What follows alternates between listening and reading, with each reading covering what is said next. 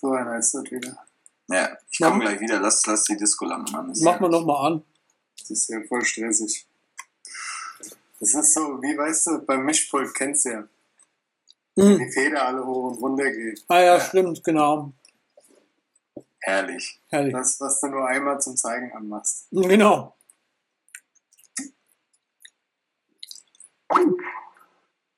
Was ist Sven?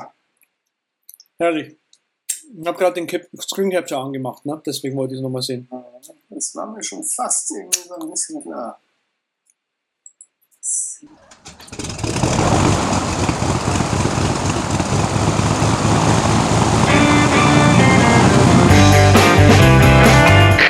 Wir heißen Sie herzlich willkommen an Bord bei der Übercast. Ihr Flug beginnt in wenigen Sekunden. Die Piloten melden sich in Kürze persönlich vom Flugdeck bei Ihnen.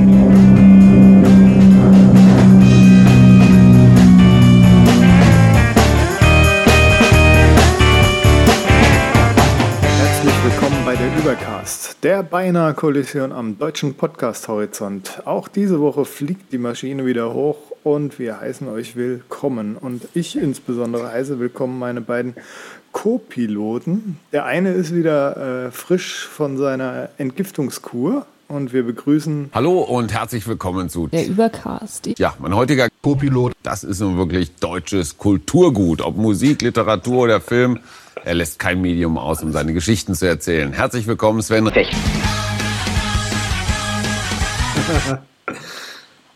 Ah, das ist hervorragend. Kann ich das bitte jedes Mal jetzt bekommen, dass es äh, adäquat ist? Freut mich wieder an Bord zu sein. Um ganz ehrlich zu sein, äh, ging es ja nicht nur mir schlecht, sondern auch der letzten Podcast-Episode. Deshalb hatte ich ja fast Glück, nicht mitzufliegen. das, Ne? das nehmen wir einfach so hin und entschuldigen uns natürlich für dieses Fauxpas. Und äh, überreichen das Mikro gerade mal an den anderen Co-Piloten. Andreas Zeitler aus Stuttgart ist nämlich auch mit dabei. Hallo. Hi. Ja, Wo ist das Sample? der, nee, es gibt für dich und mich gibt es heute nichts. Also Sven hat nur einen gut gehabt und gut ist damit. Ah, okay, alles klar. Na, dann können wir ja in Medias Res gehen. Äh, wunderbar. Nee, ich habe euch natürlich vermisst bei der letzten Sendung, habe mir das auch nochmal angehört. Äh, ja, gab einen kleinen Audio-Glitch, aber ansonsten natürlich McCoon total cool. Aber es sind wie immer auch noch so ein paar Sachen übrig geblieben. Überbleibsel. Ja, und zwar gibt es fünf Gewinner, ah, einen Gewinner für, den, äh, für, die Mac, für das Mac-Video. Und zwar den Miti. Und herzlichen Glückwunsch. Hey, herzlichen Glückwunsch. Bravo, Medi. Außerdem auch noch einen Riesenapplaus für eine McCoon-Eintrittskarte. Jetzt geht's los hier. Ich hätte ja am liebsten jedem eine gegeben, muss ich sagen. Aber jetzt kriegt der Jonathan Meyer, a.k.a. Banana Tr- Tree Dad aus der Schweiz, kriegt eine. Grüezi Gott, Jonathan. Und wer noch?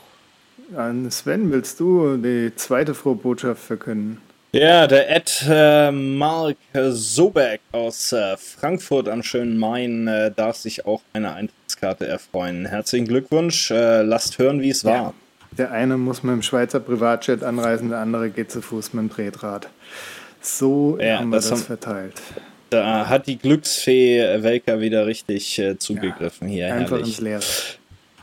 Ja, mich hat natürlich begeistert, als ich äh, gesehen habe, dass äh, mehr oder minder indirekt äh, zwei unserer vergangenen Gäste kooperiert haben. Nämlich äh, die lieben Jungs von Git Tower ähm, haben ein hervorragendes Tutorial ähm, zusammengekleistert, wie man mit Kirby ins Bloggen einsteigt. Also äh, ganz hervorragend gemacht, natürlich auch mit Git im Hintergrund. Ähm, und äh, in Ehre unserer äh, früheren Gäste und für alle, die sich äh, für das Bloggen interessieren, ein wärmstens zu empfehlendes äh, Tutorial mit äh, den Links, wie gewohnt, in den Show Notes. Äh, ich habe auch noch einen Kurztipp. Da ist mir letztens eingefallen, wir hatten ja irgendwann mal das Binary für die Kommandozeilenbenutzer unter euch, wo man YouTube-Filme mit runterladen kann. Und der Andreas hat sich da immer seine Tutorials runtergeladen, dass er die zum Beispiel doppelt so schnell anguckt oder ein bisschen schneller mhm. anguckt und so mit ein bisschen Zeit spart. Da ist mir letztens eingefallen, ganz am Anfang, als das neue Launchbar rauskam, kam auch eine Action, die hieß Watch YouTube with VLC. Und wenn man die benutzt, kann man natürlich einfach die URL dort aufrufen und per VLC das Ding aufmachen und kann auch dort so in VLC direkt äh, in höherer Geschwindigkeit streamen. Nette Sache, gutes Teil. Holt's euch, Link in den Show Notes. Mhm. Da wollte ich aber kurz noch was drauf sagen. Macht das. Ich glaube nämlich, da gibt es auch ein Update. Äh, die, das äh, Video schauen, die, den YouTube-Player selber ähm, ist tatsächlich inzwischen besser geworden und zwar unterstützt der jetzt 1,25, 1,5, zweifach und ich glaube vierfach als Geschwindigkeit. In der Web-App? In der Web-App. Auf dem iPhone auch schon? Nee, gell? Nee, auf dem iPhone nicht. Da, ach ja, da gibt es auch eine App, die gerade besser ist. Äh, also FoxTube immer noch mein, meine Empfehlung, schlechthin. Ähm, ProTube ist aber auch nicht schlecht und ist aus deutschen Landen. Da habe ich ja bei ProTube lockt er sich bei mir immer irgendwie aus. Kann aber auch an der Beta liegen. Äh, du, du kannst, du hast, ach so, äh, da wo du quasi deine Subscriptions hast. Meinst du? Ja, halt mein Account. Subscriptions. Ja, genau, da gibt es unten drunter links ein Häkchen. Keep me logged in.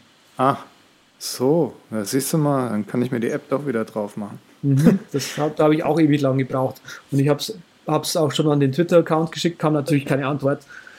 Äh, aber ja, irgendwann mal ist mir dann aufgefallen, hey, da ist ja in diesem Google-Eingabefeld ist da noch ein Hackerl, das man setzen kann. Und siehe da, Häkchen gesetzt und schon ist alles super. Gut. Na. Überschallneuigkeiten. Na was, Mr. Gadget? Na was?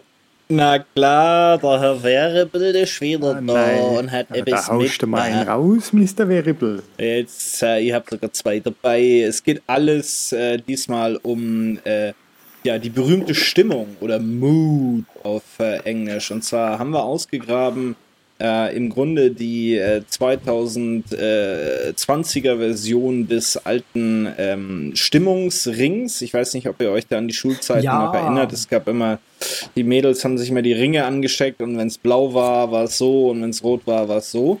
Äh, Im Grunde gibt es das Ganze jetzt mit USB-Anschluss. Ähm, äh, das ganze Ding heißt Mood Metric.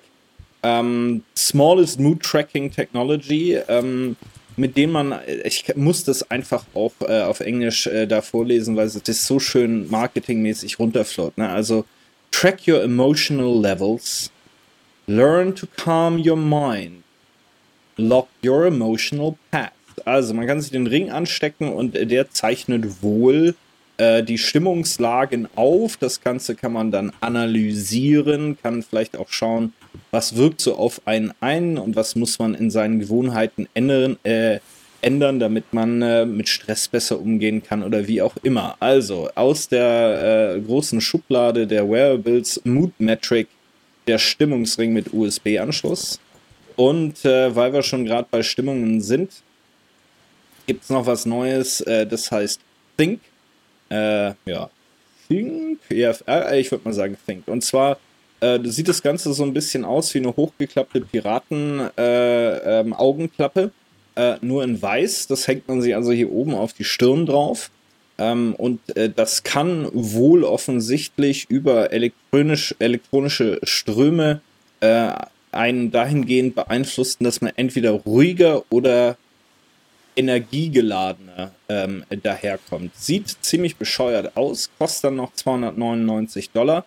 Und man muss auch irgendwelche Pads, die man da unter diese äh, Scheibe legt, äh, nachkaufen. Da sind irgendwie 10 dabei, aber dann muss man immer nachkaufen, wie beim Tintendrucker. 5 Stripes kosten dann 20 Dollar und äh, man kann dann wählen, ob man lieber die Ener Energie-Stripes haben möchte oder die äh, beruhigenden Stripes. Also äh, der Wearable-Markt hört nicht auf, uns zu faszinieren und unglaubliche Dinge äh, hervorzubringen. Das waren mal wieder zwei der besten, die ich hier so aufgegriffen Ich habe. finde auch, immer, ich find auch immer toll, dass du sagst, uns fasziniert der Variable-Markt und damit sozusagen mich einschließt und ich sitze immer da und denke mir so, hoffentlich ist er bald fertig.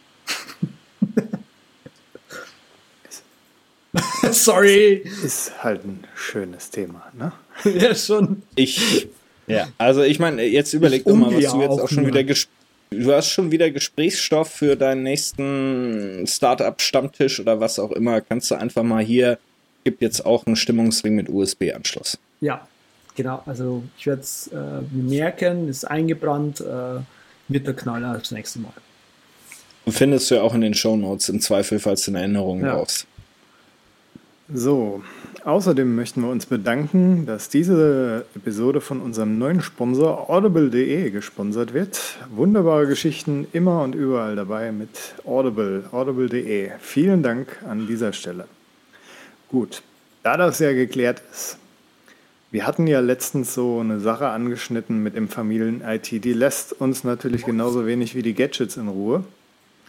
Und es handelt sich hier um Backups. Und Backups sind ja schon ziemlich wichtig und ich habe so mir gedacht, das ist unser Thema und das habe ich nicht alleine gedacht die Woche und deshalb reden wir darüber. Also und ich finde es halt erst auch wichtig, sich darüber Gedanken zu machen, dass es ähm, verschiedene Dateien gibt auf dem Rechner, die man verschieden priorisiert und deshalb anders Backup. Zum Beispiel ist bei mir die Fotosammlung super wichtig. Die ist Priorität Nummer eins bei mir. Dicht gefolgt von den Arbeitsdateien, beziehungsweise eine bootbare Hauptpartition, meine Notizen, Skripte, dann Musik, Heimvideos und der komplette NAS. Als ich früher noch einen Laptop hatte, war das ein bisschen komplizierter. Da hatte ich noch Großteile meiner eigenen Library irgendwie in der Dropbox gesimlinkt und so Sachen und mit der Packrat-Option, die hatte ich damals auch noch, war das ganz easy. Heute geht es etwas einfacher, aber der Mac Pro hat halt auch vier Festplatten, dann kommt noch der NAS dazu und ich habe mehrere Lokationen. Was ist denn bei euch so wichtiger?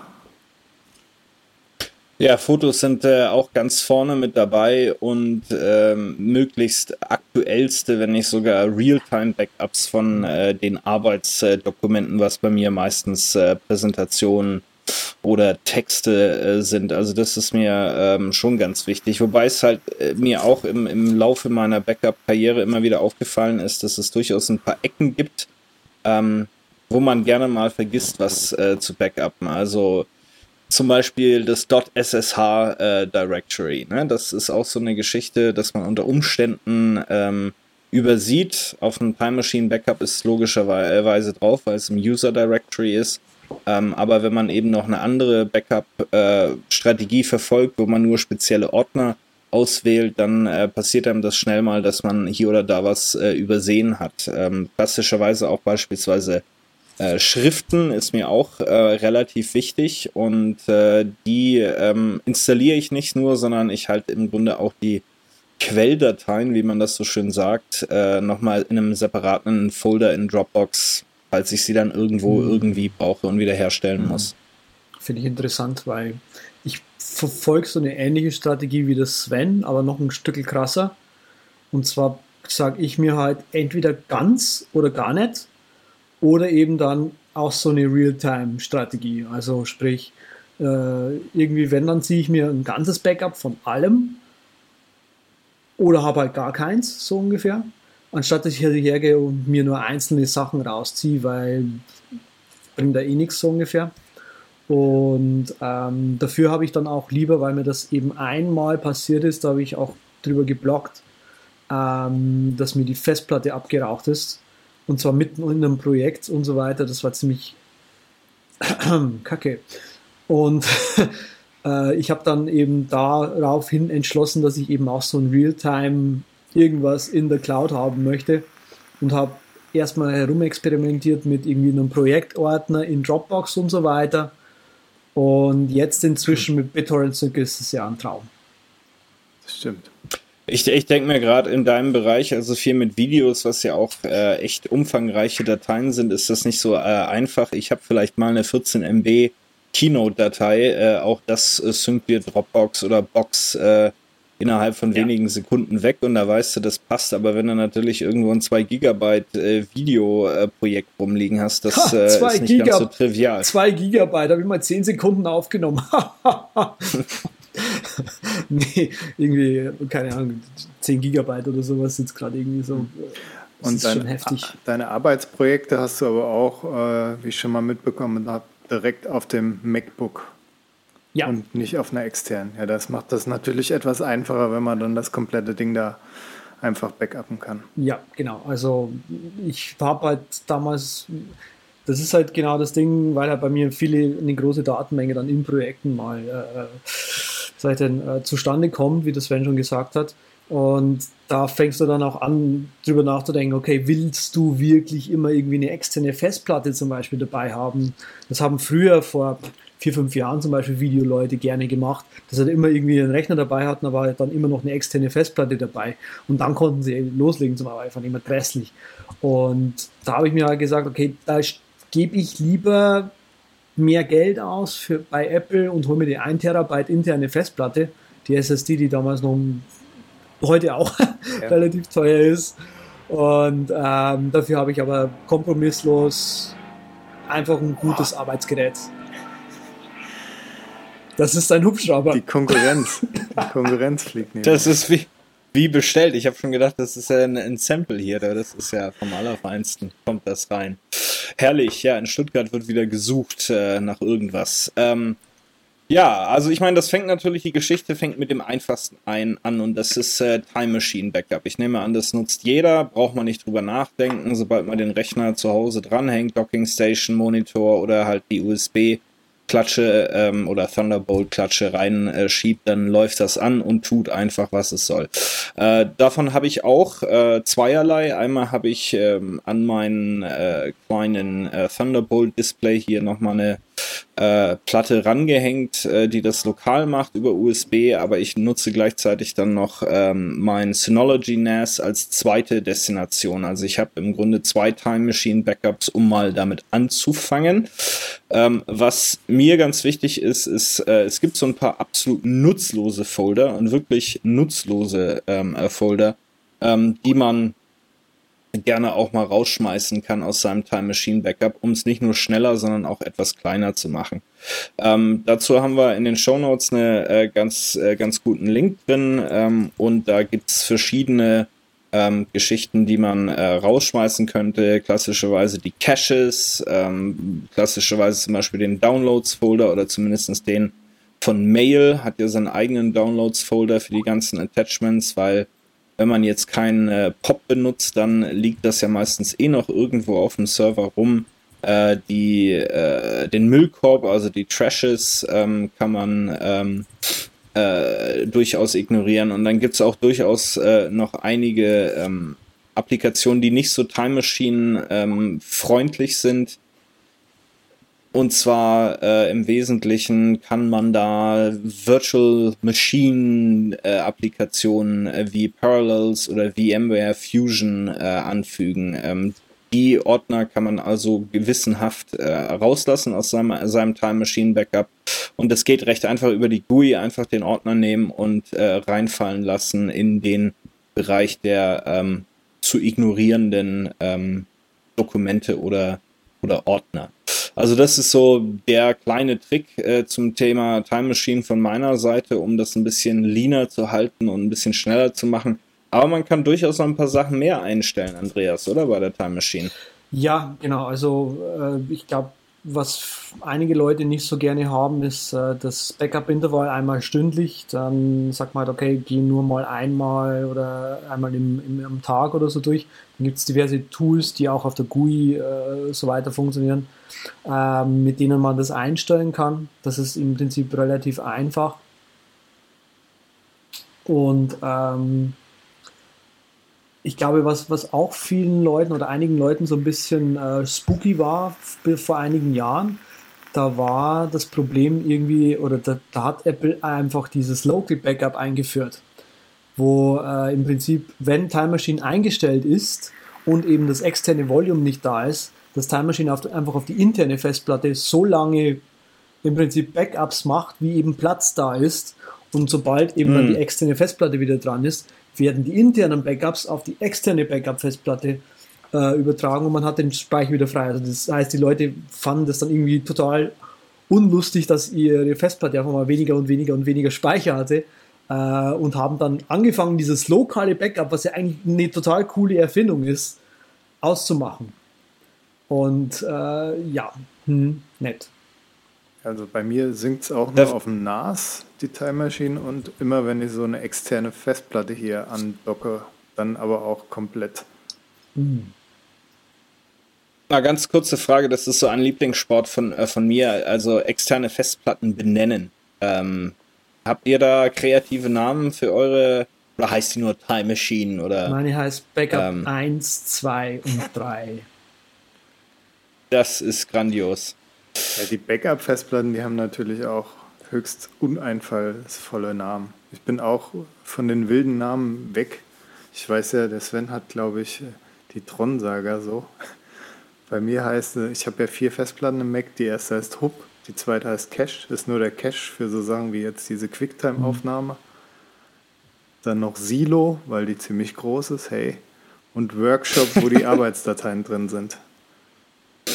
Ja, herrlich. Ja, nee, mein äh, NAS heißt äh, Tron, ähm, in der Tat. Äh, meine aktuelle Time Machine Platte heißt äh, Boombox, warum auch immer. Aber so ist das halt. Ich versuche mir da immer was einfallen zu lassen. Ich hatte auch schon diverse andere Sci-Fi-Namen ähm, für ähm, Hier, der die, äh, die, die Tricorder Platten. bei mir.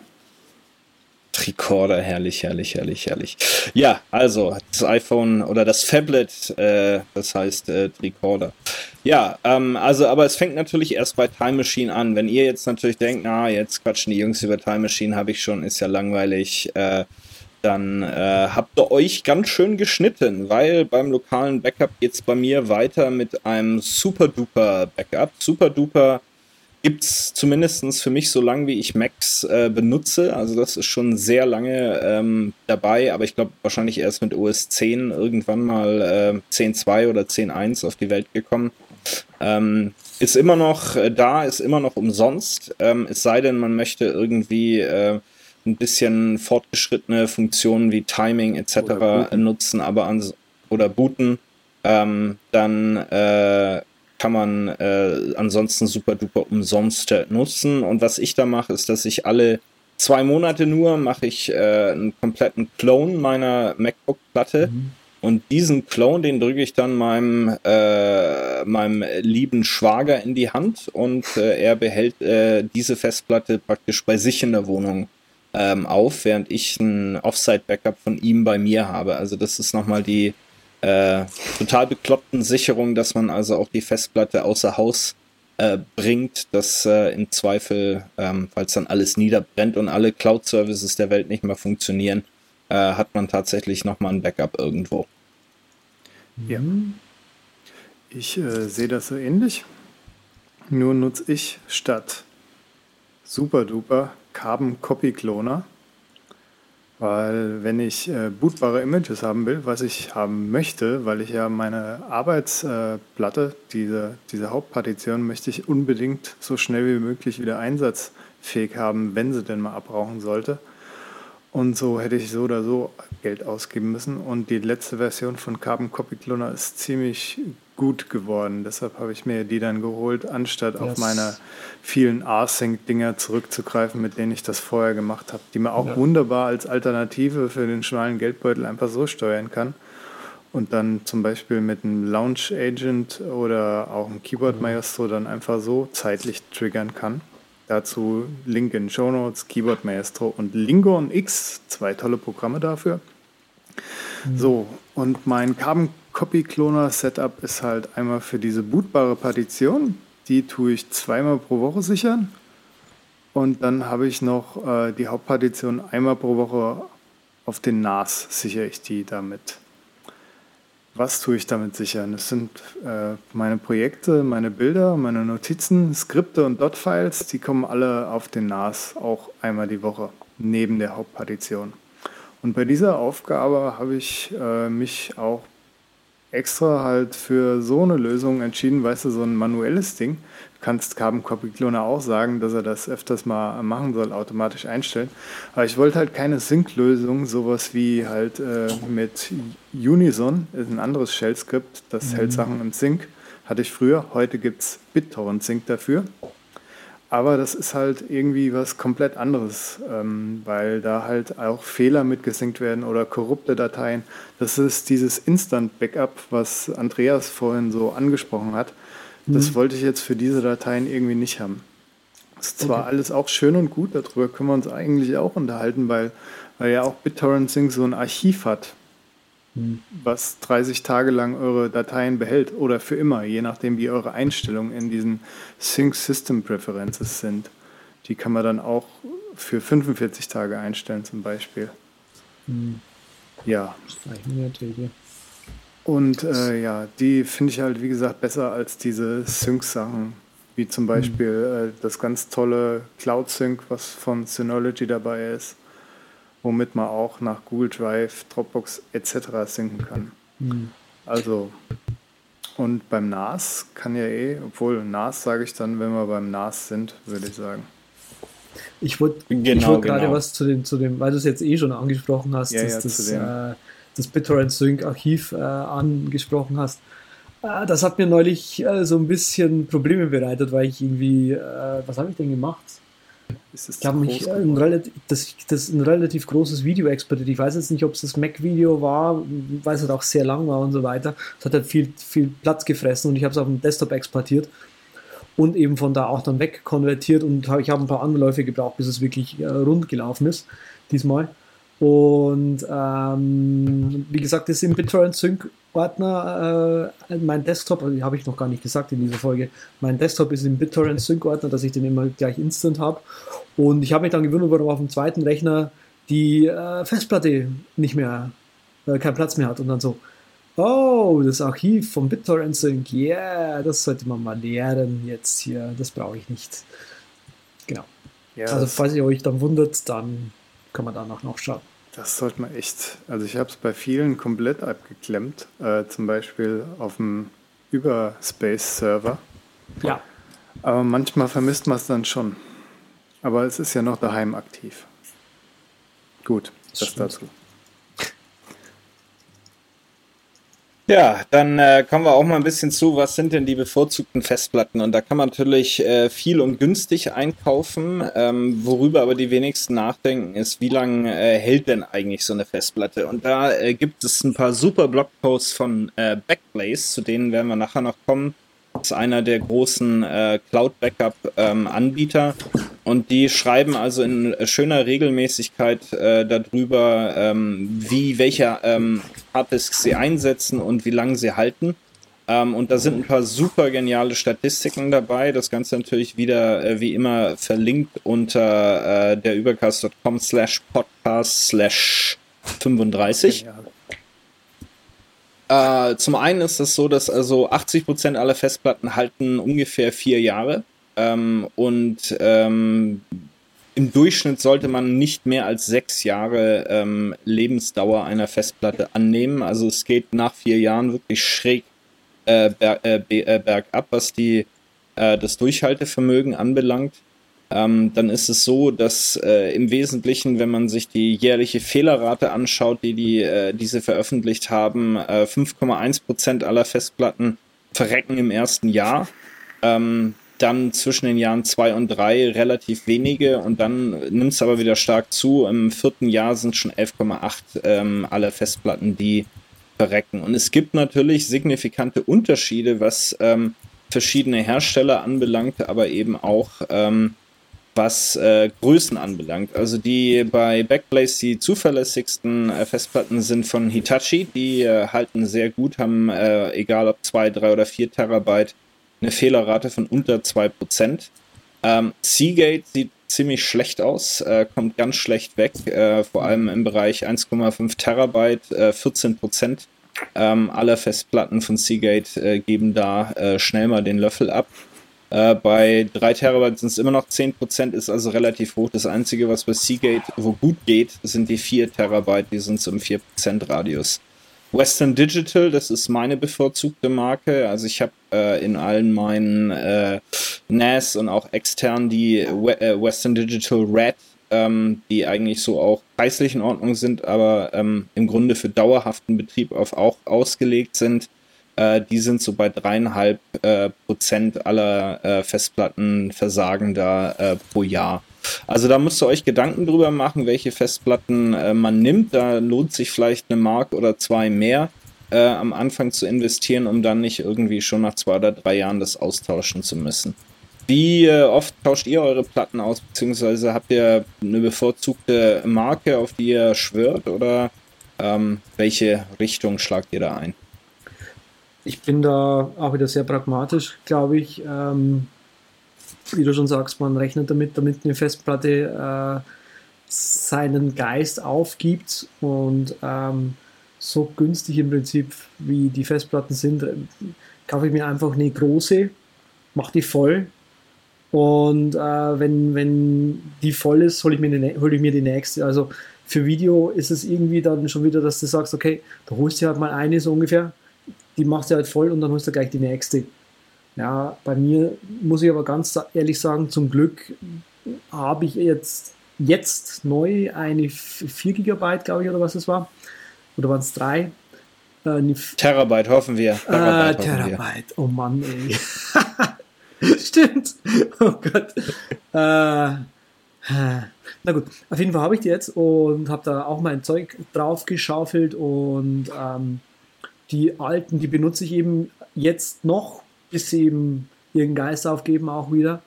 Und ja, die Vierer ist im Prinzip jetzt quasi die, die, die Hauptarchivplatte und alle anderen sind quasi so Nebenarchivplatten. Vor allem, wenn man mal irgendwie irgendwo auf einer Veranstaltung ist und so weiter, wo man irgendwie Videomaterial meinetwegen auch so mitnehmen muss, dann lohnt sich das eigentlich irgendwo mal zwei, drei, vier Festplatten rumliegen zu haben. Sag mal, gerade in deinem Fall, also da du natürlich diese ganzen Video- und Projektdateien hast, hebst du das auf, sprich, nimmst du dann irgendwann eine Festplatte und schiebst sie in, äh, in den Schrank rein und sagst so, da schreibe ich jetzt noch drauf, hier ähm, Annelieses Geburtstagsvideo mhm. und äh, MindNote Screen, äh, Screencast 14 ähm, und dann bleibt das Ding im Schrank oder was, wie äh, machst du ja, das? Ja, tatsächlich. Also ich habe alle Projektdateien noch Wobei bei mir, äh, ich versuche halt mit dem, mit dem, äh, mit den äh, erstellten Daten so ein bisschen schlau umzugehen. Mm, was viele zum Beispiel nicht wissen, also Final Cut Pro zum Beispiel, wenn du da mit aktuellen Videodaten, sage ich jetzt mal, arbeiten möchtest, so wie sie Apple schön findet, ist es ProRes 422 oder größer 4444, was auch immer, du dann nimmst, XQ oder sonst irgendwas, ähm, aber die Dateien sind da einfach unglaublich riesig. Und ich habe vor dieser Sendung extra nochmal nachgeschaut. Ähm, Final Cut unterstützt in der Pro 10 Version immer noch den äh, QuickTime Animation Codec. Konnte allerdings nicht rausfinden, ob das dann irgendwie den, den, den alten ähm, Carbon oder QuickTime, äh, die, die, alten QuickTime Frameworks, Entschuldigung, benutzt oder irgendwie die neuen RV Foundation äh, Frameworks. Aber offiziell ist von Final Cut Pro 10 äh, QuickTime Animation immer noch unterstützt. Was heißen soll, wer Screencasts macht, produziert eigentlich immer noch am besten mit QuickTime Animation und im Prinzip so, ein, so eine Stunde oder so Screencast kann sich dann schon mal reduzieren auf wenige Gigabyte im Vergleich zu 10, 20, 30, 40 Gigabyte. Also da kann man sehr, sehr, sehr viel Platz sparen. Und so versuche ich eben dann mit meinem Archiv Platz zu sparen, so ein bisschen. Und die 4 GB sind äh, Terabyte natürlich, oh Mann, schon wieder. ähm, die 4 Terabyte.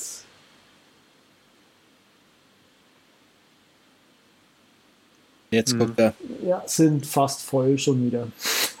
So 75% sind voll. Ja, ja, bei, bei deinen äh, Megabyte-Spielen, da ist mir gerade spontan mein altes Zip-Drive oh. eingefallen, 250 MB. wieder die ja, Geschichte. Ja, ja, die hatte ich aber auch. Und da gab es auch noch eine größere Version von, ich weiß nicht mehr, wie die hieß, die ist nicht Zip, da gab es noch mal ein größeres Ding, das konnte das, dann schon ein Gigabyte oder sowas. Äh, das, ja, die, oh, scheiße. Ja, mein alter Nachbar hat auch mal so ein Band gehabt, wo er sich aufgezeichnet hat. Der war, der war eh ganz heiß dabei. Apropos, ne, Seagate ist mir auch in meiner Vergangenheit zwei Stück abgeraucht. Damals bei meiner Tonschule, da wurden die noch heiß gelobt und ja, holt euch eine Seagate-Platte. Habe ich dann aber nach einiger Zeit selbst festgestellt, dass sie nicht das Wahre sind irgendwie. Also nachdem ich mir zweimal die Finger verbrannt habe, die Platten jedes Mal übrigens retten konnte mit Disc Warrior, tolles Programm. War cool. Ja, ähm, habe ich mir keine Seagate mehr geholt. Und bei mir hat sich so dieser Update-Zyklus in diesem Mac Pro passt ja einiges irgendwie rein. Und über die Jahre wurde iTunes immer größer und so. Und da hat sich das von alleine eingebürgert, dass man vielleicht alle zwei Jahre mal eine größere Festplatte holt. Im Moment bin Ja, ich an einem gefährlichen Punkt angelangt, wo mir eine kleine SSD für die Hauptpartition langt und dann vielleicht noch eine große für, für die Musik und die Videosachen. So. Mhm. Und außerdem habe ich halt auch diesen NAS jetzt seit geraumer Zeit und dort auch die Western Digital Red drin. Was eine schöne Überleitung ist, weil der NAS ist unser nächstes Thema. Fast. Stopp. So gut Fast. wie, ich wollt, auf jeden Fall. So gut wie. Ich wollte nämlich jetzt hier noch reingrätschen Ja, und uns mit, mit äh, aktuellen Informationen versorgen. Die äh, ZIP-Drives gab es bis tatsächlich 750 Megabyte mit USB 2.0 tatsächlich noch. Schnittstellen gab es ATAPI, SCSI, LPT, USB und Firewire. Ähm, und der Nachfolger hat mich nämlich am meisten interessiert, das war das Jazz Drive. Jazz Drive, genau. Ja, Jazz, genau, und es das gibt war's. sogar Das ein, ähm, das haltet euch fest und bitte, äh, es gab eine ZIP-CD. ZIP-CD. Es hört sich schon falsch an. Ja. genau. Ja. so, äh. Ja, es gab da irgendwie den Ansatz, irgendwie da auch so, so ein Walkman draus zu machen, irgendwie, ne? Ist das diese Zip-CD oder? Nee, nee, nee, ähm, das ist von äh, Sony gewesen, die Sony Discman, wie sind Ja, das, ja, die, das hatte ich auch gehabt, aber ich dachte, dass auch iOmega damals irgendwie versucht hat, aus dem Zip-Drive noch einen Walkman zu machen oder so. Aber CD Aber ist ein gut, guter äh, Stichpunkt, weil auf CDs wollen wir keine Backups haben, weil CDs ja eine noch geringere Laufzeit irgendwie haben, ne? Ja, Haltbarkeit. die, ge- die gehen sofort Macht das nicht, Leute. dahin. Ja, da sind wir beim, äh, beim NAS. Ähm, ja, hier beim Übercast äh, bevorzugt, äh, zumindest das größte Teil ist äh, Synology.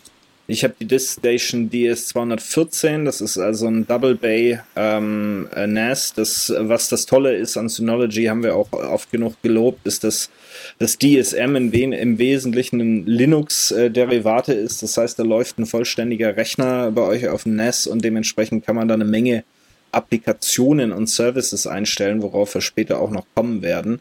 Äh, das Schöne ist, ja, äh, so ein NAS-Server stellt man normalerweise im RAID ein und äh, das heißt, äh, Patrick, du als alter äh, Physiker, Ja, äh, je nachdem, wie euer RAID aufgesetzt ist.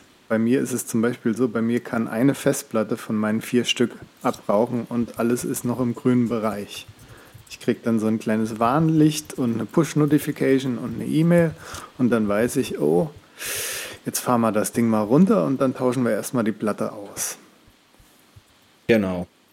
Also das ist äh, wirklich hervorragend gemacht. Das Ganze funktioniert, wie vorhin erwähnt, auch schon als Time Machine Destination und das auch völlig stressfrei. Also ich weiß noch, dass ich früher diverse Probleme gehabt habe mit anderen äh, Produkten, andere Hersteller, die dann wirklich dazu zu bekommen, äh, einwandfrei und durchgängig als Time Machine äh, Destination zu funktionieren. Das äh, hat beim Synology ähm, äh, bei der Disk Station ähm, sofort funktioniert und äh, ist damit natürlich ein weiterer äh, Bestandteil der Backup-Strategie, was äh, die lokalen Daten anbelangt.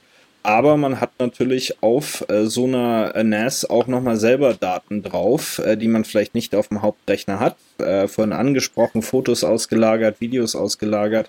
Und äh, da muss man natürlich auch sein NAS dann backuppen. Ähm, was machst du denn da äh, zu, zum Backup deines NAS, ähm, Ja, da hast du mich quasi kalt erwischt, weil diese 12 Terabyte sind mir irgendwie zu viel, beziehungsweise 9, 9 sind es ja nur. Da habe ich noch keine gescheite Lösung. Ich warte da noch auf die Amazon Cloud. Aber ich bin eigentlich auch ganz zufrieden damit, weil sich ja der RAID, den du angesprochen hast, so problemlos bei Synology einrichten lässt, möchte ich auch mal sagen, weil normal ist das ja was, wo man auch Könner durchaus drauf lassen kann, so ein RAID einzusetzen. Und bei Synology gibt es da so diesen Synology Hybrid RAID, heißt der. Der bietet mhm. dir zwei Möglichkeiten an. Gibt es auch auf der Webseite extra so einen Kalkulator. Wenn man sich so ein Gerät anschaffen will, dann kann man sich genau überlegen oder ausrechnen lassen, wenn ich da zum Beispiel vier oder zwei 500 GB Dinger reinhaue, was bleibt mir dann an Speicher übrig und was kann ich effektiv nutzen, beziehungsweise bei dem Vierer Raid war das äh, Vierer, Vierer Bay Synology war das schon interessanter. Und so habe ich mich dann dazu entschieden, eine Festplatte kann ausfallen und das langt mir dann auch irgendwie an Sicherheit vor erstmal, bis ich mich um ein gescheites Cloud-Backup wie der Herr Fechner gekümmert habe. Für ganz sichere gibt es natürlich auch die Möglichkeit, nur zwei Festplatten von den vieren zu nutzen und dann wirklich auf der sicheren Seite zu sein. Was natürlich nicht heißen soll, dass das Ding nicht in Feuer aufgehen kann und dann alles kaputt ist. Sven. Exakt, exaktamente. Und äh, da ich mal ausnahmsweise schmalspuriger unterwegs bin als der Patrick, nämlich nur mit einem Double-Bay-System, ähm, und da habe ich zweimal vier drin, habe ich, äh, und die sind voll gespiegelt. Äh, das heißt, eine kann abbrauchen und es sind immer noch alle Daten da habe ich dann zusätzlich als erste Maßnahme nochmal eine zweite, äh, habe ich hinten nochmal eine externe USB-Platte an den äh, NAS angeschlossen, die als lokales Backup von dem NAS funktioniert. Und wer jetzt der ganzen Sache folgt, kann auch nachvollziehen, dass dann nochmal mein Time Machine Backup von der NAS auch nochmal auf dieser externen Platte drauf ist.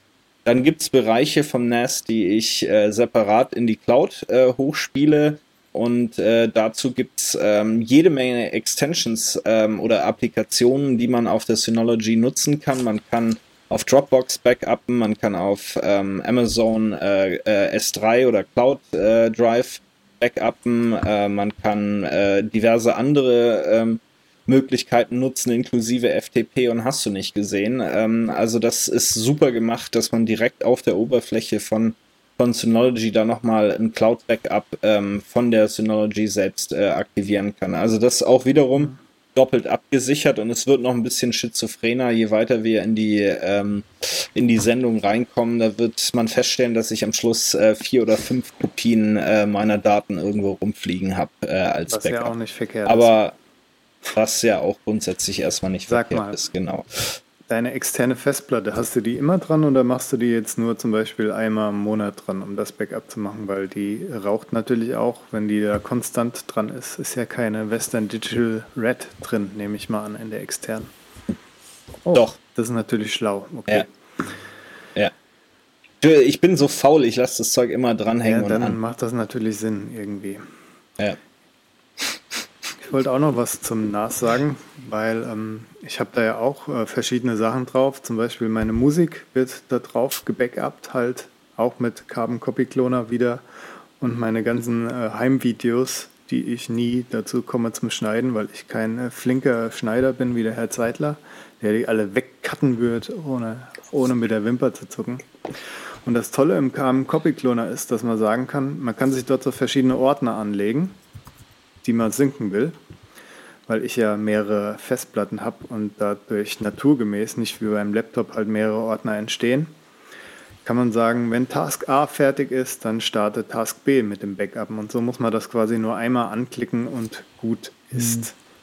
Zudem sind die halt dann auch wahlweise encryptete Disk Images, was ich ganz gut finde, wenn die irgendwie eh nur als Backup da liegen, dann können die ja ruhig encrypted auf dem NAS liegen, weil der auch manchmal online geht.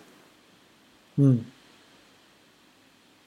Ja, und ich habe gerade mal nochmal geguckt wegen Amazon Cloud Drive, wo du dich ja ein bisschen zurückhältst. Die äh, deutschen Preise ähm, gehen also hier von 5 Gigabyte, was es äh, irgendwie umsonst gibt, äh, bis äh, hoch zu 1 Terabyte. Äh, das gibt's für 400 Euro im Jahr.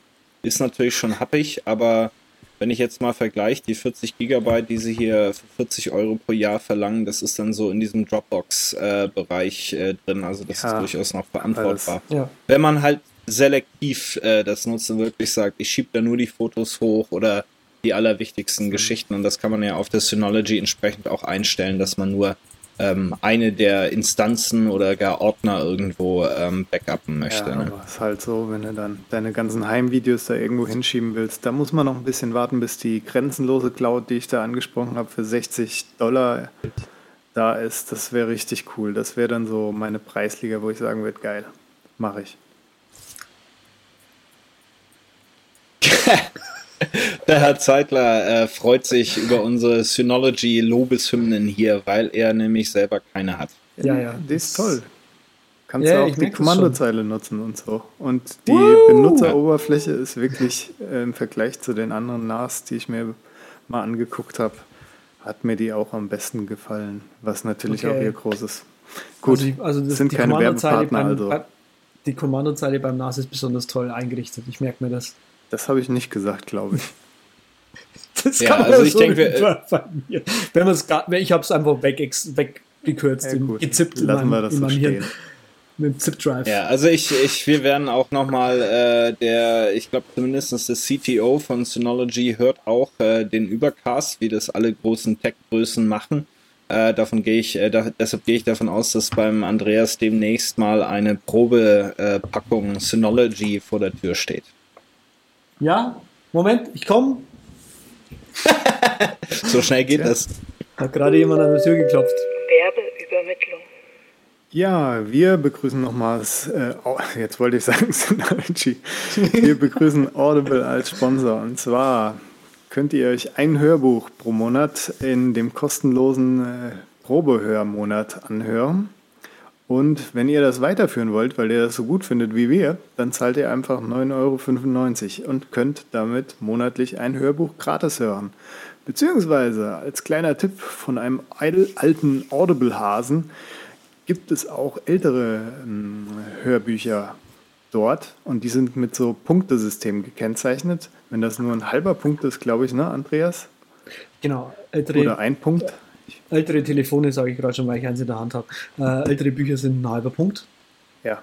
Und davon kann man sich dann zwei im Monat runterladen. Das ist ganz toll. Oder kurze Bücher sind auch äh, häufig auf dem halben Punkt. Also, holt euch jetzt das kostenlose Probeabo, klickt dazu den, einfach auf den Link in den Shownotes und damit unterstützt ihr uns und zeigt, dass ihr unseren Sponsor toll findet. Ja, ansonsten noch hier Audible, Wünsche und Kommentare.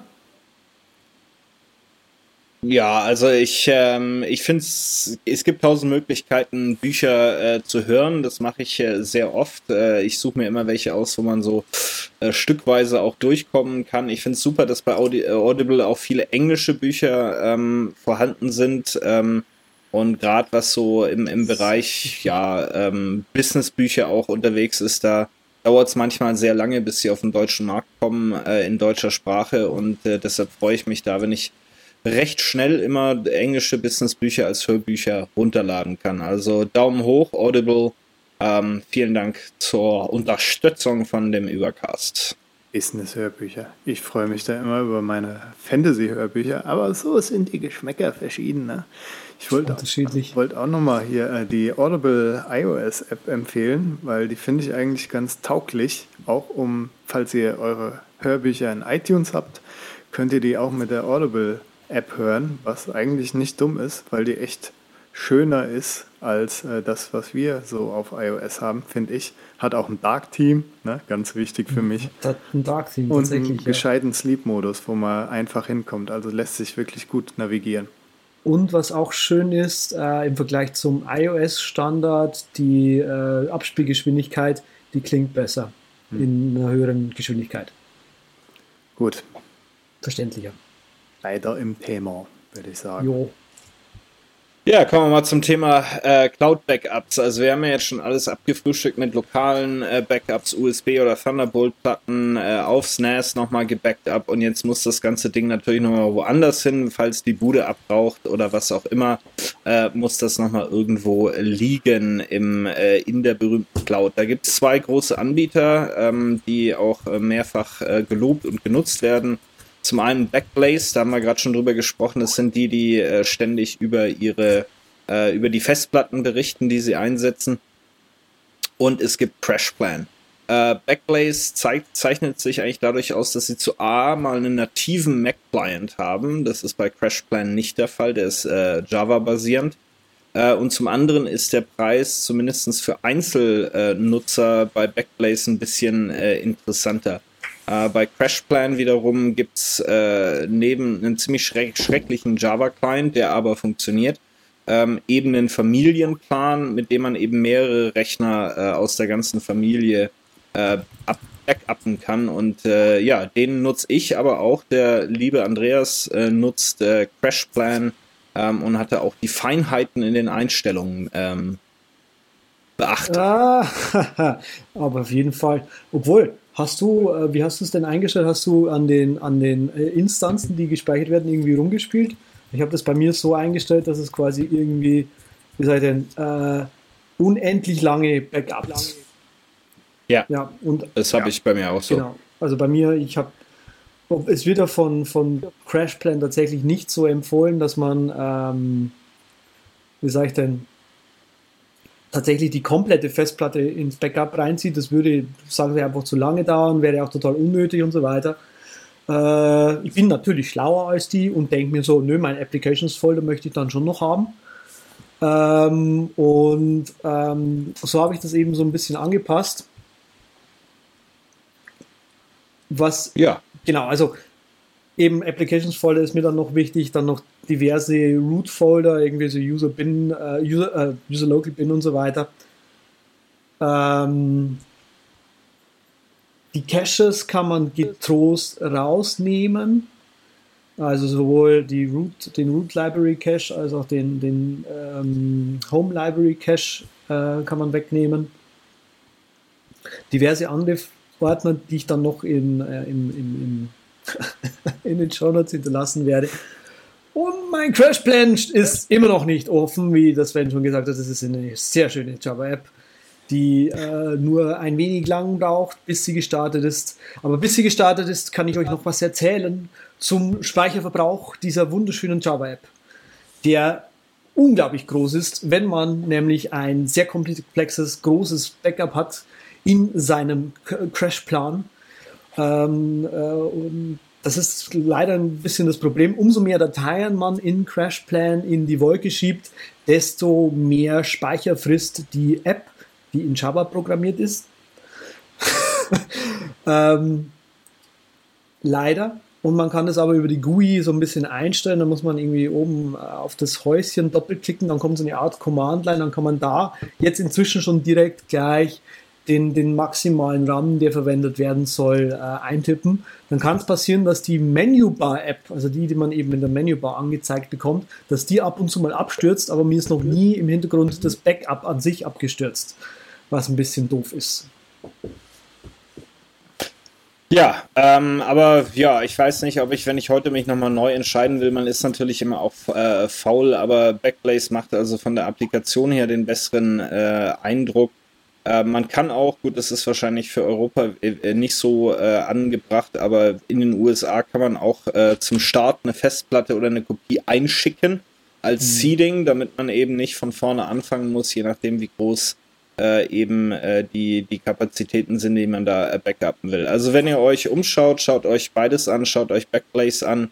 Äh, für den Einzelnutzer vielleicht interessanter oder für die Familie dann eher CrashPlan.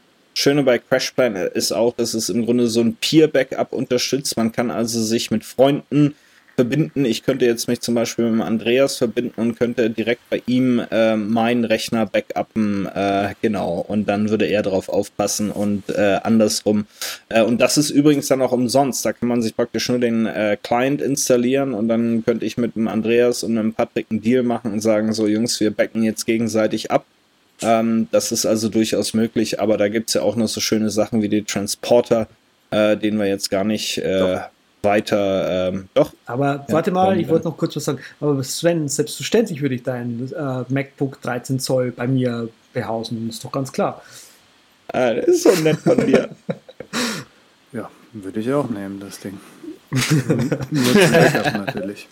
Selbstverständlich. Ja, also, Ja, also äh, diese, diese Offside-Dinge, die Sven eben angesprochen hat mit dem Transporter, das ist natürlich auch nicht dumm, dass ihr euch einfach so ein kleines Gerät daheim hinstellt und bei, bei den Eltern oder der Person aus Vertrauens und dort könnt ihr dann, wenn ihr auf irgendeiner Partition einen kleinen encrypteden Folder habt, den könnt ihr dann einfach rüberschicken und die Person kann dort nichts mit anfangen und das Ganze läuft im Hintergrund. Genauso praktisch würde das natürlich auch mit BitTorrent Sync gehen.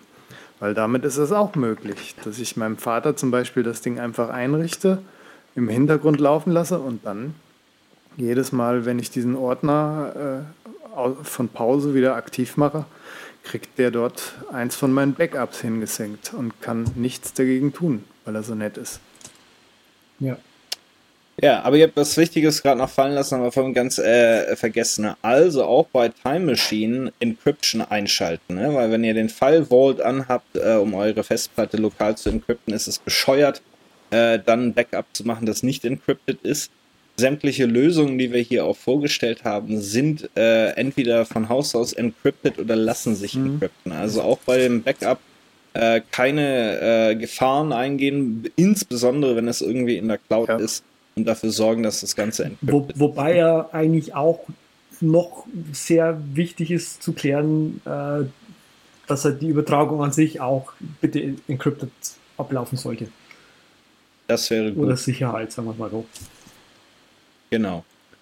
Ja, dann gibt es noch äh, Amazon Cloud Drive und da gibt es ein äh, sehr schönes Programmchen für den Mac, ARC, A- ARQ, äh, das das Ganze unterstützt. Dann, äh, das kann man erstmal 30 Tage testen. Äh, es gibt eine One-Time-Version für 40 Dollar, wo man dann seinen eigenen Speicher verwendet, zum Beispiel eben seinen eigenen Amazon Cloud ähm, Drive Speicher oder man kann über Arc im Grunde den Amazon Cloud Speicher mitkaufen über ein monatliches, äh, monatlichen Obolus. Äh, das fängt hier bei 10 Dollar pro Monat für 250 Gigabyte an und Arc macht dann eben das Backup äh, direkt ähm, auf Amazon Cloud ähm, Drive ähm, als Beispiel, unterstützt auch noch andere Möglichkeiten. Aber sieht auch sehr schön aus. Äh, schon mal Test gefahren, Arc, irgendjemand? Ja.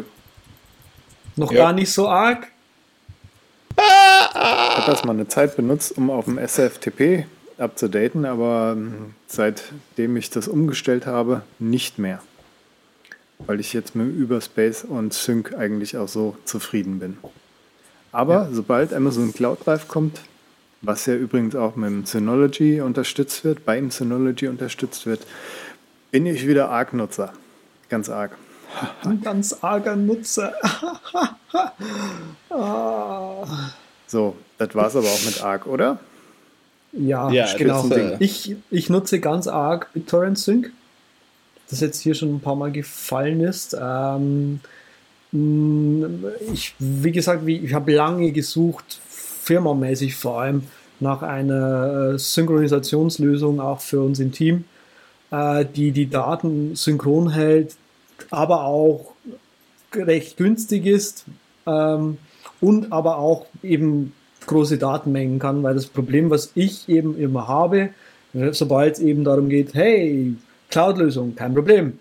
Cloud-Lösung, klein, 40 Gigabyte oder so, Kostenpunkt, was auch immer, Geld, Geld, irgendwas im Monat, ja, aber die 40 Gigabyte, die kriegst du halt schnell mal voll, ja. Und ähm, da habe ich lange gesucht, was man da machen könnte und so weiter. Ich habe alles Mögliche ausprobiert. Ähm, letztendlich bin ich tatsächlich bei BitTorrent Sync gelandet und wir benutzen das jetzt auch in der Firma. Das ist sehr cool.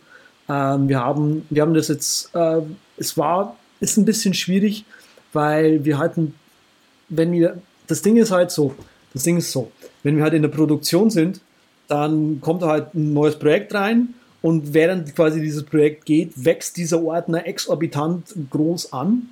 Und wenn wir fertig sind, dann wird eben dieser Projektordner archiviert auf die externe Festplatte, sage ich jetzt mal. Und dann ist der, der wie sage ich denn, der Zcasting-Ordner wieder um dieses Projekt kleiner. Aber so ein paar Daten sind halt immer wieder da, immer, immer noch da. Logos, Fonts, äh, Designvorgaben für irgendwas und so weiter. Und ähm, da fand ich eben relativ blöd, wenn quasi jetzt, äh, was weiß ich, jemand, der den Blog betreut, trotzdem den kompletten Zcasting-Ordner synken soll. und dann hat, wacht diejenige Person früh auf und über den Tag weg füllt sich die Festplatte dann so langsam mit Daten, die die Person aber auch überhaupt nicht, nicht interessieren, also nicht auch angehen. Und wir haben das so gelöst, äh, dass wir jetzt ähm, fünf einzelne äh, äh, BitTorrent Sync Ordner haben, wo wir im Prinzip Daten austauschen können und die Leute, die tatsächlich wirklich an irgendwas arbeiten, die können sich quasi dann äh, gegenseitig den Link zuschicken und man kann aber immer wieder rausgehen und so weiter. Und das funktioniert bisher sehr, sehr, sehr gut. Ähm, was noch? Ich habe, wie gesagt, äh, mit, mit Cloud Backup und Instant äh, Zugriff von anderen Rechnern herum experimentiert. Äh, Dropbox habe ich sehr, sehr, sehr lange benutzt und benutze es logischerweise auch immer noch, aber für diesen Instant Sync eben nicht mehr so gerne.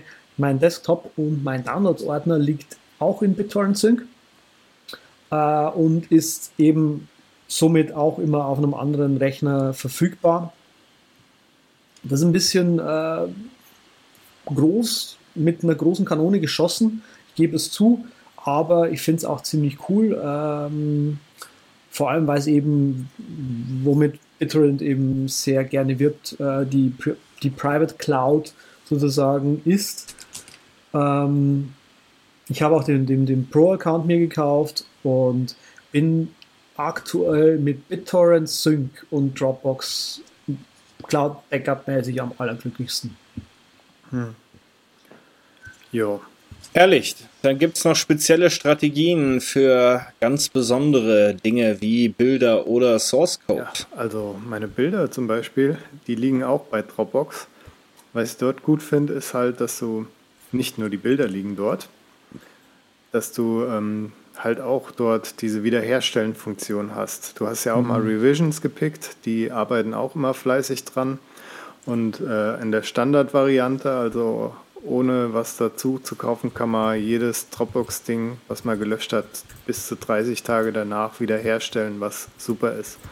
Wenn man es noch komfortabler haben will, dann kann man sich die PackRed holen und die speichert das Ganze für ein ganzes Jahr lang was ziemlich gut ist, wenn man ein ganzes Jahr lang seine Dateien einfach ohne Bedenken löschen und wiederherstellen kann.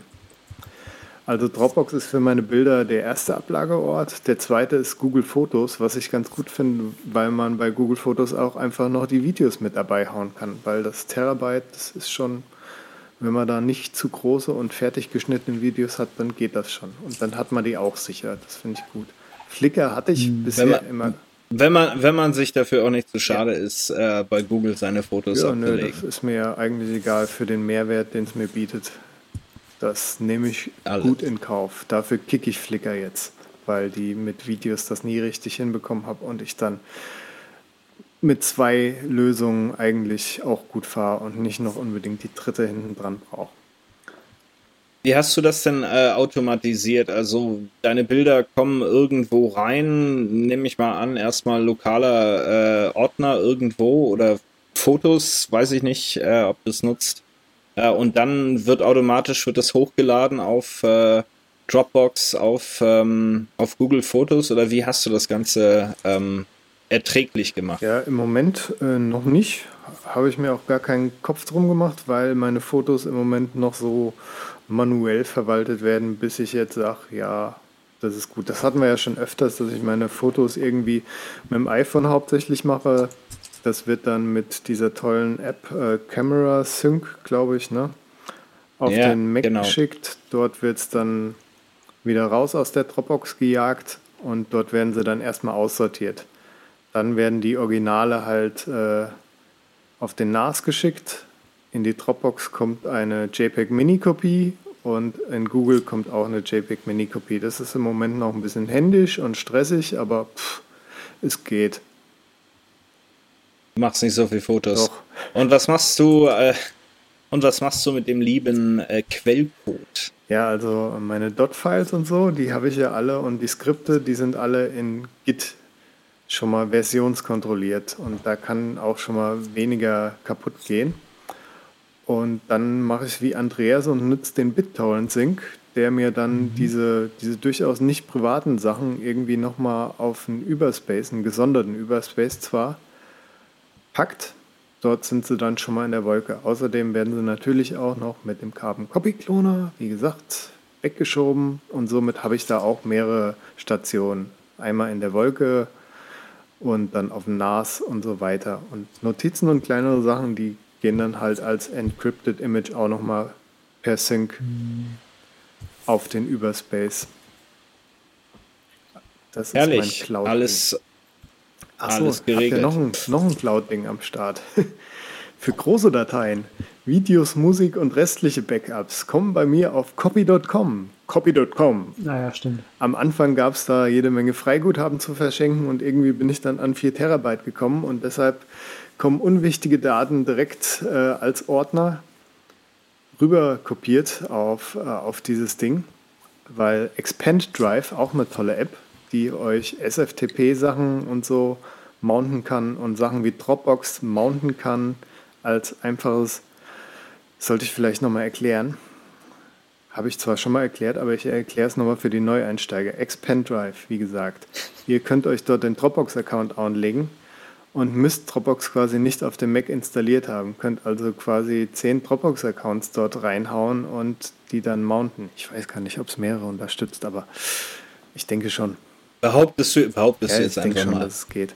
Und so tue ich halt auch dieses Ja. Copy-Ding, was ich jetzt nicht installiert habe auf meinem Mac, einfach als externe Wolkenfestplatte dort mounten und dann kann ich einfach mit dem Carbon Copy Cloner sagen, so, das schieb, schiebst du mir jetzt darüber, die Videos, ohne encrypted, einfach nur als Folder Sync und diese Dateien schickst du mir encrypted dort rüber als Disk Image, was ganz vortrefflich funktioniert. Dauert zwar ellenlang, aber naja. Ich habe das gerade. Ich habe gerade recherchiert. Es geht. Ja. Multi mehrere Dropbox-Accounts. Das wusste der Patrick eigentlich im Grunde. Ja, ich habe nämlich auch Mal- eine Stru- angelegt, wie ich gerade Mal so, sehe. mal so eine strukturelle Frage. Wie findest du denn das neue Icon von Expand Drive? Ich finde das gut. Echt Ja, jetzt? ich finde das richtig gut. Es sticht in meiner Menübar raus. Echt, ich finde das nicht so cool. Also, Was, äh, wa- wie sieht das denn aus? Ne neonfarbene nee, so, so, so ein rotes Sternchen mit ein bisschen Schatten. Ninja-Stern, Lotusblüte. Ich dachte schon was an, was so- sozialistisch ist. Aber Ninja Stern Lotusblüte ist jetzt eine Beschreibung, die mir bei diesem Icon nicht eingefallen wäre. Ich hätte jetzt eher an so ein Windrädchen gedacht. So ein Ja. ganz süßes Windrädchen. ja, vielleicht ist das die Härte, die dir das Ding sympathisch macht. Also Ach so, hartweich. ja. Meine, meine Apple Watch fordert mich zum Aufstehen auf, Leute. Also wir sitzen schon zu lang. Nein, äh, ähm, tut sie in der Tat, hat sie auch letztens getan, als ich beim Zahnarzt auf dem Stuhl lag. Da konnte ich auch nicht aufstehen. Das ist äh, so ähnlich hier. Äh, nur ohne die Schmerzen. Rechner Ähm, Spezial jetzt. Die, die Apple Watch macht dir Ja. Schmerzen, gib das Ding her. ja, ja, ja, ja. Jetzt äh, kommt es zum letzten Teil, aber auch für mich den interessantesten Teil, weil da viele nicht drüber nachdenken. Äh, backing up the cloud. ja? Das, ähm, jetzt kommt's. Jetzt kommt's. Ähm, natürlich wollen wir nicht die ganze Cloud up, äh, äh, backuppen, aber doch zumindest die Dinge, die wir dort lagern haben. Denn, liebe Leute, Dropbox ist kein Backup. Ja? Ähm, euer Rechner raucht, raucht ab, wie auch immer. Ihr habt keinen Zugriff mehr auf den Account. Auch Dropbox hatte mal längere Ausfälle. Es ist kein Backup und deshalb muss ein Backup her. Natürlich hat man zunächst mal, äh, zumindest bei Dropbox, den Charme. Mit der Ausnahme, wenn man Selective Sync nutzt, dann ist es ein bisschen problematisch. Aber nehmen wir mal an, man hat den vollen Sync bei Dropbox an, hat man natürlich die Dateien sowieso lokal da. Die werden dann sowieso, weil sie im Home-Ordner liegen, von der Time Machine erfasst und ähm, ähm, gebackupt. gebackup. Wenn man jetzt äh, so ein bisschen schizophren ist wie ich, äh, dann hat man noch mal eine zusätzliche Sicherung. Und zwar kann man äh, sowohl für Dropbox als auch Box, äh, was ich geschäftlich nutze, auf der Synology wiederum einen Client ähm, installieren, der dann separat nochmal ähm, synkt. Das heißt, die komplette Dropbox und das komplette Box-Verzeichnis ist nochmal vollständig auf der Synology unabhängig gesynkt. Und wie wir vorhin mitgekriegt haben, zumindest bei mir, ist die Synology selbst ausfallsicher und hat dann nochmal äh, hinten äh, ihr eigenes Backup mit dran. Das heißt, also ich habe in diesem Fall Dropbox, die lokale Kopie, ich habe die Time Machine Kopie Ich habe die Time Machine äh, Synology Kopie. Ich habe es nochmal auf der Synology drauf und auf dem extra Backup von der Synology. Äh, also in dem Fall komme ich jetzt auf sechs Kopien. Aber in der Dropbox liegen äh, mit die wichtigsten äh, Dokumente oder bei Box äh, äh, Backup. Also tut euch auch selbst den Gefallen und synkt entsprechend vielleicht nochmal mit Synology. Aber denkt auch dran, ihr habt es auf der Time Machine im Zweifel auch nochmal mit drauf.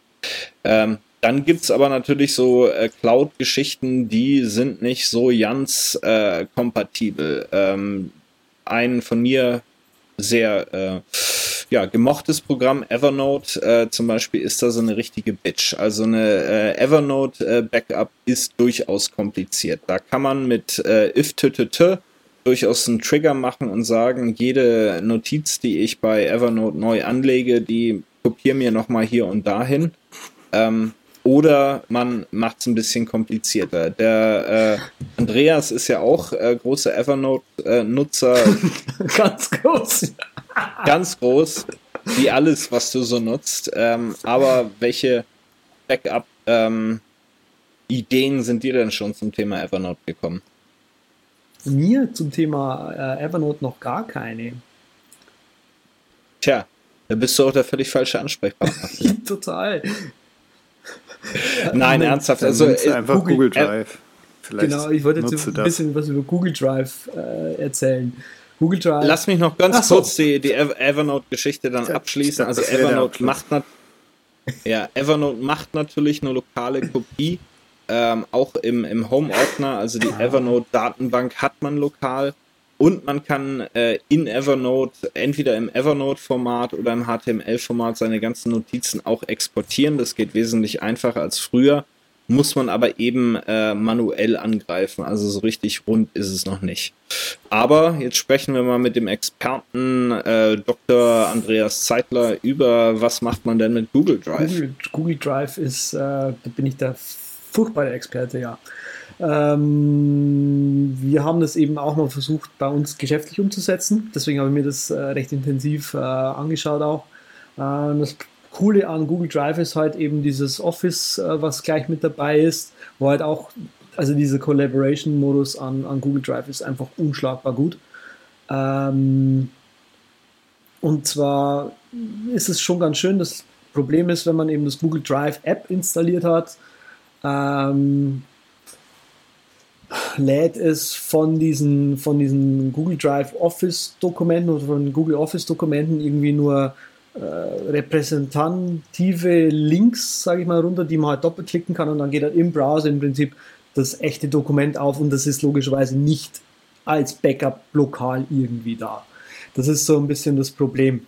Ähm, da gibt es aber Apps, die wie zum Beispiel Cloudpull, die dann eben hergehen und äh, wenn sie das äh, Google Office äh, Dokument sehen, runterladen und dann eben irgendwie in einem Format speichern, das man auch wirklich lokal benutzen kann, wie zum Beispiel PowerPoint oder Word.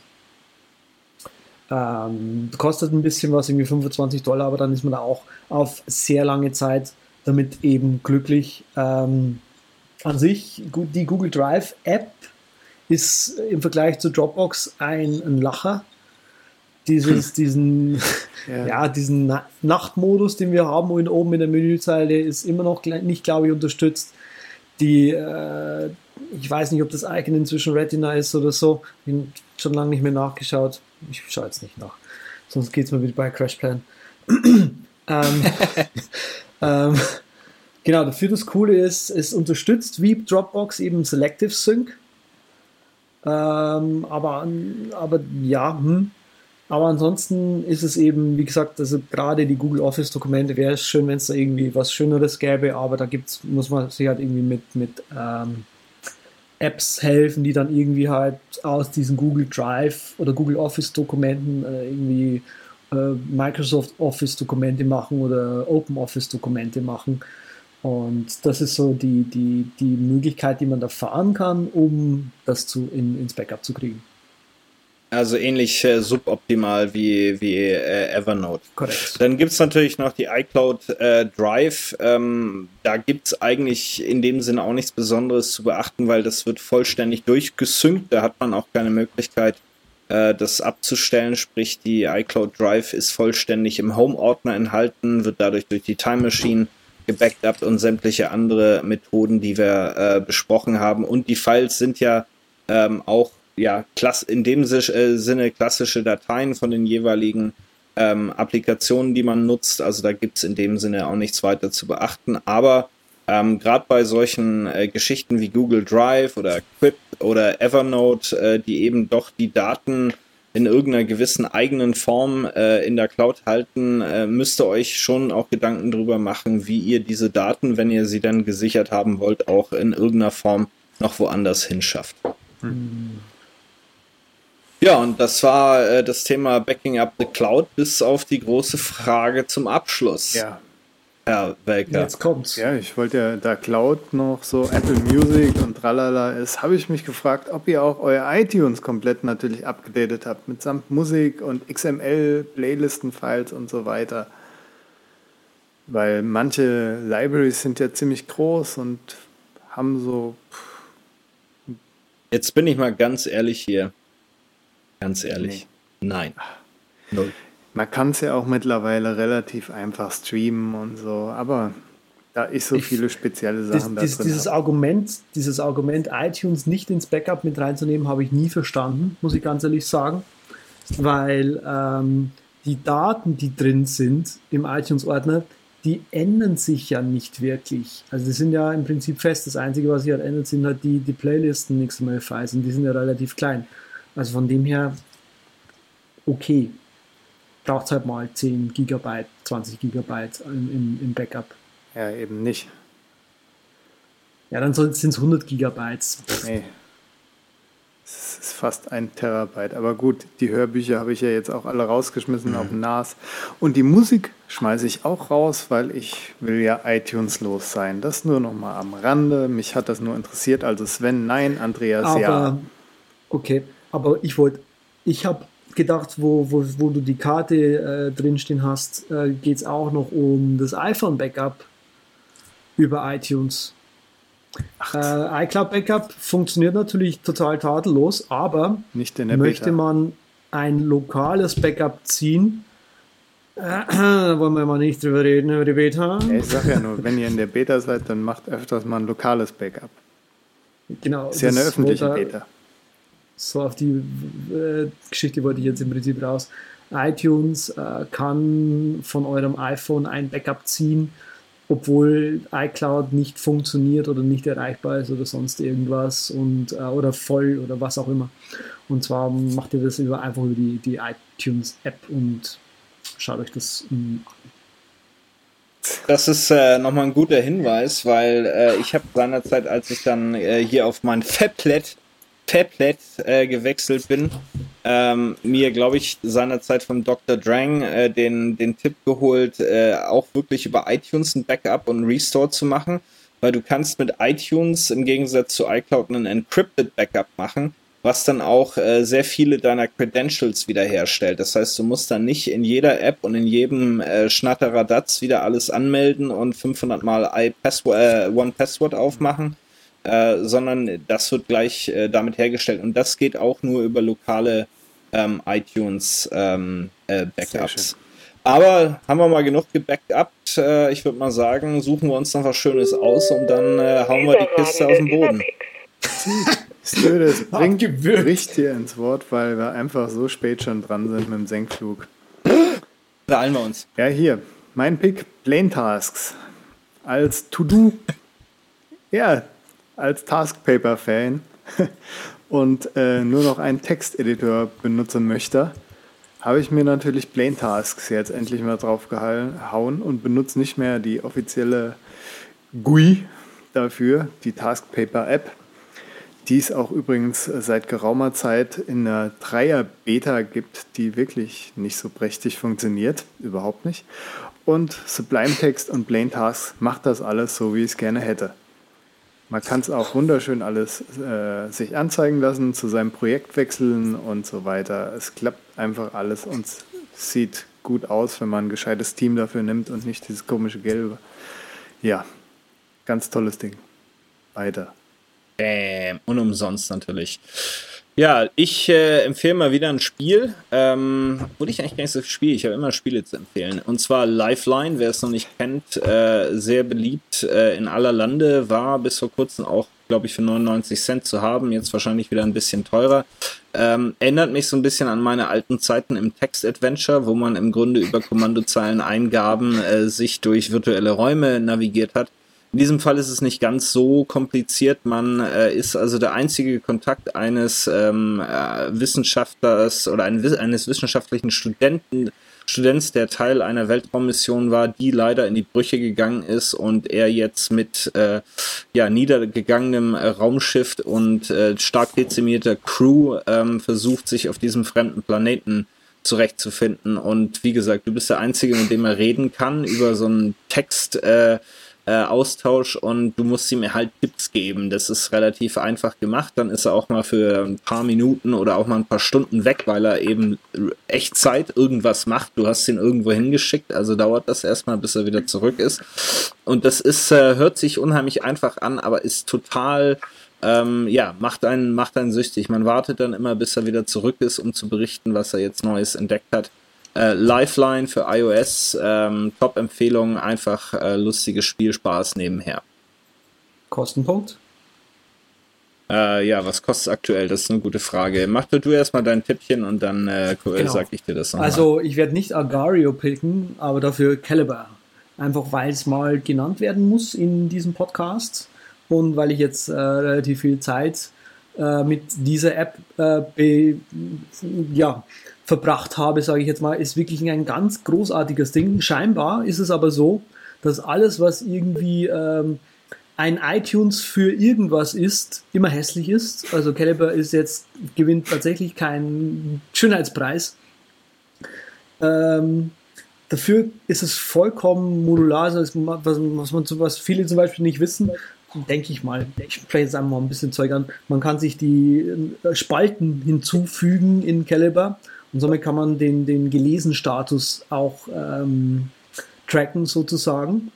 Und Caliber kann nicht nur mit allen möglichen EPUBs umgehen und die eben konvertieren und DRM und diesen ganzen Scheiß, sondern ihr könnt auch eure Hörbücher dort einfach hineinschmeißen äh, und eben auch wieder dann den, ja, Patrick, das ist cool, ja? Hm.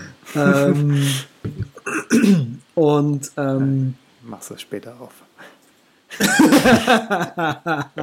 wusste, dass dir das gefällt. Und äh, ja, also man kann eben über, es gibt einen Button in, in, in den Metadatenansichten eines Mediums, kann man oben rechts nochmal zusätzliche Medien hinzufügen. Also wenn ihr quasi dann noch ein, ein, das Video zum Beispiel zu einem Hörbuch habt, dann könnt ihr das noch mit hinzufügen. Funktioniert leider, leider nicht für, äh, was man häufig bei Hörbüchern hat, irgendwie so Zusatz, also das finde ich zum Beispiel noch cool, wenn ich zum Beispiel zu dem Hörbuch irgendwie Recherchematerial noch irgendwie ablegen könnte, so als PDF zum Beispiel oder so. Das ist leider nicht so, weil dann eben Caliber davon ausgeht, damit das, was ich da als PDF reinschiebe, dass das quasi die E-Book-Version des Hörbuchs zum Beispiel ist. Und das ist ein bisschen dämlich.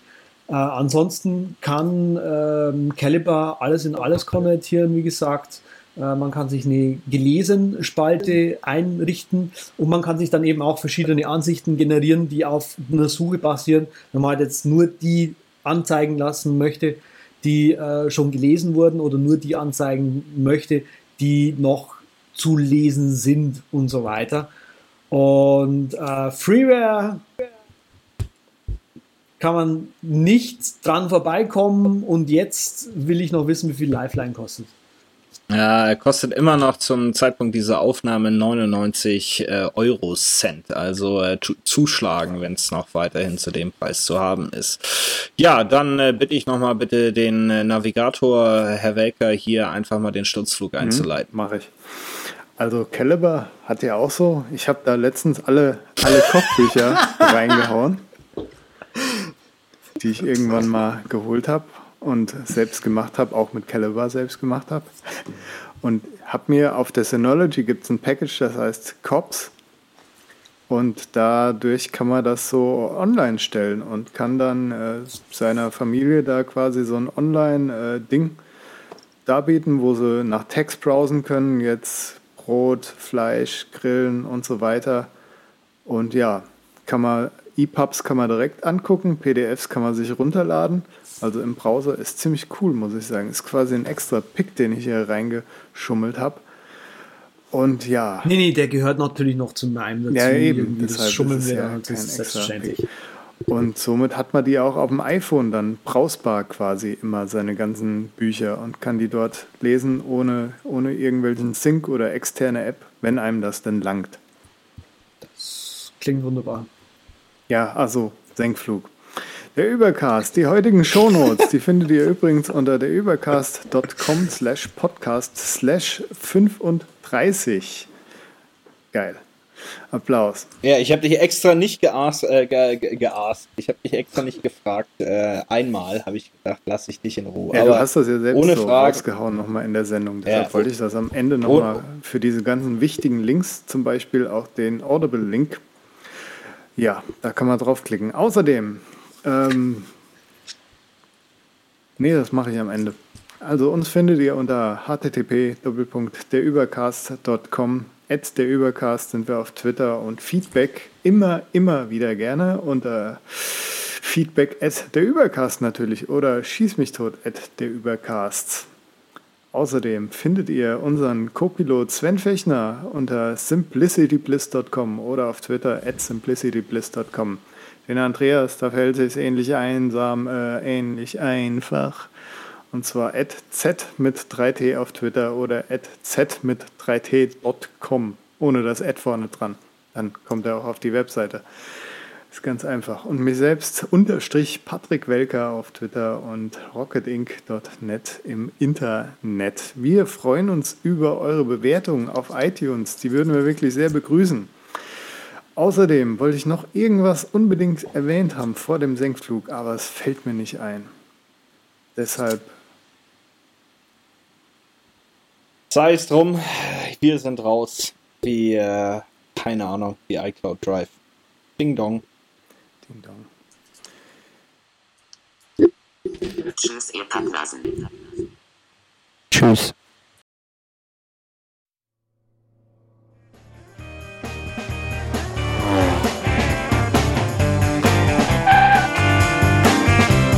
Vielen Dank, dass Sie sich für den Übercast entschieden haben. Wir freuen uns, Sie bald wieder an Bord begrüßen zu dürfen.